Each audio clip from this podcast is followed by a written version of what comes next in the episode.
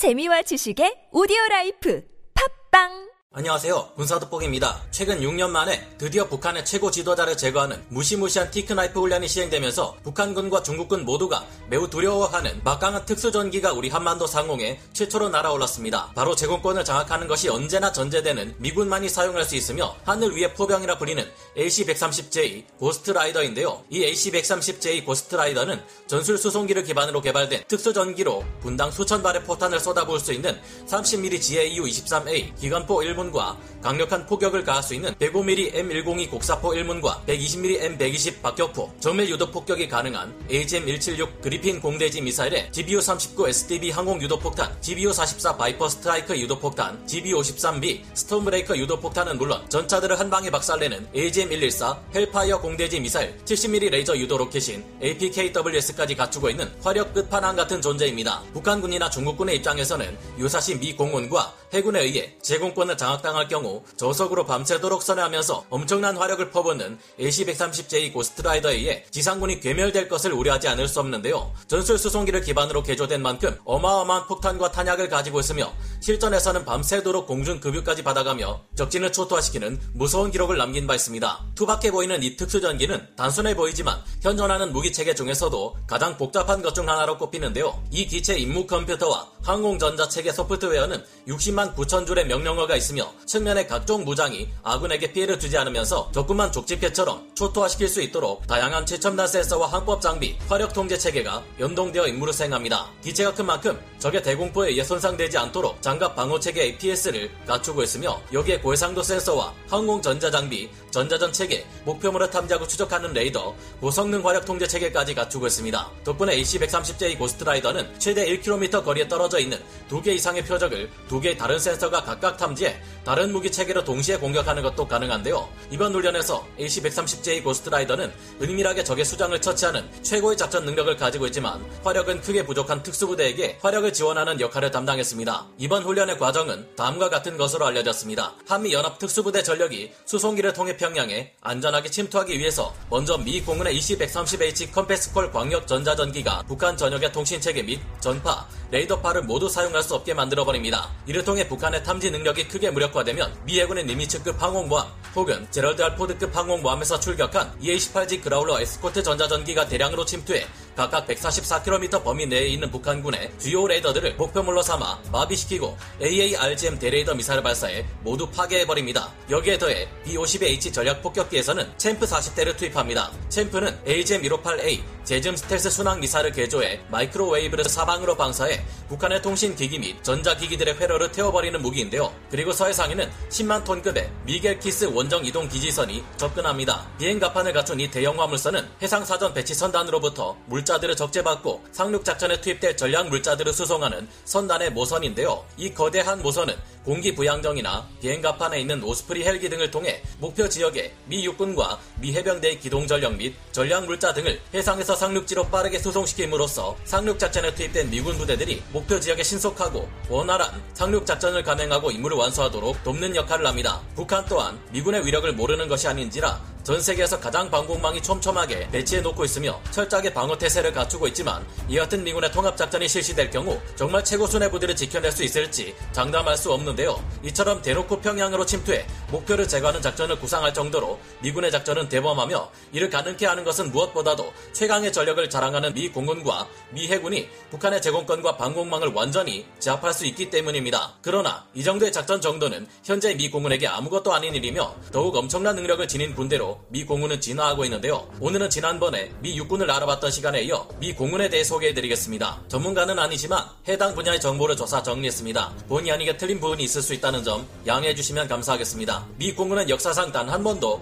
제공권을 적에게 빼앗긴 적이 없으며 적기를 격추시킨 전적 또한 다른 국가의 어느 군대와도 감히 비교할 수 없을 정도로 화려한 실전 경험으로 가득한 지구 최강의 가공할 집단입니다. 전 세계 유일의 전략 공군으로 평가되는 미 공군은 강력한 공군으로 손꼽히는 러시아 항공우주군, 중국 인민해방군 공군, 일본 항공자위대, 대한민국 공군, 영국 공군, 프랑스 공군, 이스라엘 공군, 미합 중국 해군 항공대까지 어느 것을 갖다 대도 감히 비교조차 되지 않는 어마어마한 위험을 갖추고 있는데요. 인류 역사상 지금까지 유일하게 두 번이나 핵무기를 사용해 한때 끝없이 저항하며 전 세계를 세계를 위협했던 일본 제국군을 두손두발 다 들어버리게 만든 것 또한 미 공군입니다. 미 공군의 탄생은 미미했지만 현재에 와서 그 위상은 그야말로 어마어마하게 변했는데요. 공식적으로 미 공군의 창설은 1947년 이후로 알려져 있습니다. 전통적으로 미 공군은 아군과 동맹군들의 지상군에 대한 항공 화력 지원을 담당하고 의무 후송 임무 또한 수행합니다. 그와 동시에 핵 억지 작전과 특수 작전을 담당하고 있는데요. 하지만 무엇보다 미 공군의 가장 중요한 역할은 제공권 장악입니다. 특히 미국이 참여한 여러 전쟁 중에서도 한국 전쟁, 베트남 전쟁, 걸프전, 코소보 전쟁, 미국 아프가니스탄 전쟁, 이라크 전쟁, 시리아 내전 등에서 미 공군은 대부분 제공권을 확보한 상태에서 공군 전술기들이 펼치는 작전은 그 어떤 작전보다 더욱 효과적이라는 것을 직접 보여주었는데요. 한국 전쟁을 통해서 미국은 제트 전투기의 개발을 시작했고 베트남 전쟁과 걸프전, 코소보 전쟁, 아프가니스탄 전쟁, 이라크 전쟁, 시리아 내전 등을 통해서는 항공기를 통해 지상에 폭격을 수행하는 것이 얼마나 큰 힘을 발휘할 수 있는지 보여주었는데요. 베트남 전쟁을 통해 미 공군의 활약을 지켜본 미 육군은 항공작전이 얼마나 전투에서 큰 위력을 발휘할 수 있는지 크게 절감하고 유수송 헬기뿐만 아니라 공격 헬기를 개발해 자체 항공작전 개념을 수립하게 되기도 했습니다. 만약 지구인들보다 훨씬 진일보한 문명 체계와 차원이 다른 군사력을 갖춘 외계 세력이 지구를 침공할 경우 이에 맞서 싸울 수 있을 만한 유일한 군대가 미 공군인데요. 전 세계 모든 군대 중 가장 규모가 크면서 기술적으로도 가장 진보했으며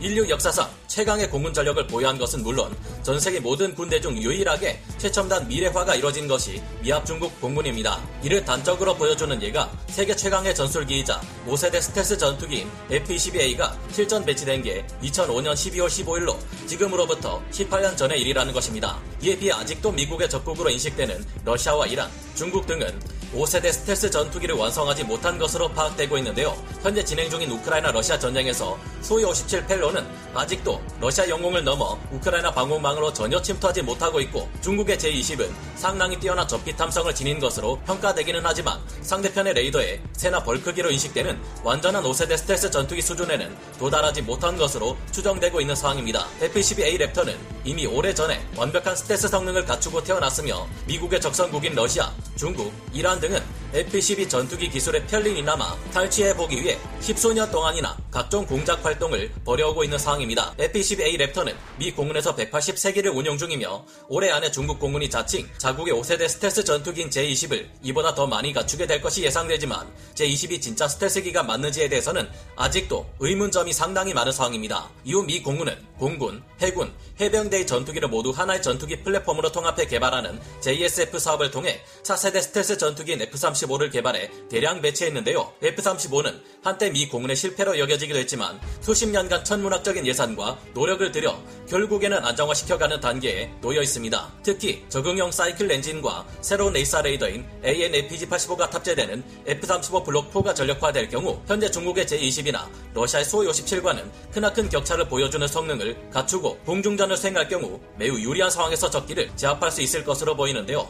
미 공군은 누구보다 오래 스텔스 폭격기와 스텔스 전투기를 운용해오며 역으로 이를 잡아내고 격추시킬 수 있는 카운터 스텔스 기술에 대해서도 가장 앞선 지식과 경험을 갖추고 있을 것으로 군사 전문가들은 여러 정황을 근거로 유력하게 추정하고 있습니다. 최근 CSIS의 워게임에서 미 공군 전술기들 중 스텔스 전투기가 아닌 것들은 거의 살아남기 어려웠다는 결과가 나온 바 있지만 중국 공군의 경우 보유한 수많은 전투기들이 거의 괴멸 수준에 이른다는 결과가 나왔는데 여기에는 양국 간의 스텔스 전투기 전력 차이가 큰 영향을 끼쳤을 것으로 예상되고 있는데요. 엄연히 F-22A 또한 완벽한 스텔스 기체가 아니지만 미 공군은 호위기들의 도움 없이 독자적으로 적성국들의 방공망을 뚫고 들어가 폭격을 수행하고 빠져나올 수 있도록 카운터 스텔스 레이더로 많이 쓰이는 VHF 밴드 레이더 및 UHF 밴드 레이더로도 탐지할 수 없는 B2 스텔스 폭격기를 개발해 운용 중입니다. 게다가 이제는 이보다 기술적으로 더욱 진보한 B-21 레이더 스텔스 폭격기를 B2 스피릿보다 훨씬 저렴한 가격에 훨씬 더 많은 수로 양산해 낼 계획인데요. 여기에 더해 미국을 제외한 어떤 국가에서도 제대로 된 개념조차 존재하지 않는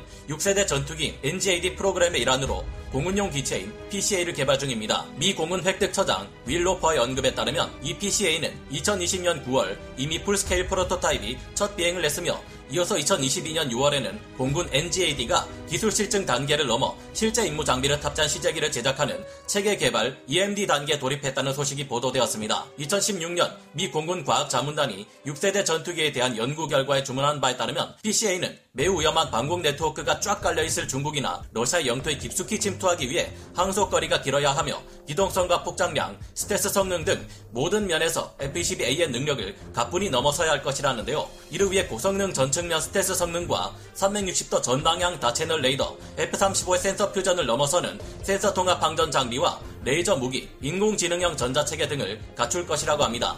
미 의회 예산국에 의하면 이 기체는 대당 3억 달러가 될 것이며 2028년 도입 승인, 2030년 첫 조달분의 전력화를 목표로 하고 있다는데요. 그러나 미 공군이 중국군이나 러시아군에 비해 확실한 압도적 우위를 가진 분야는 따로 있습니다. 바로 전자전 분야인데요.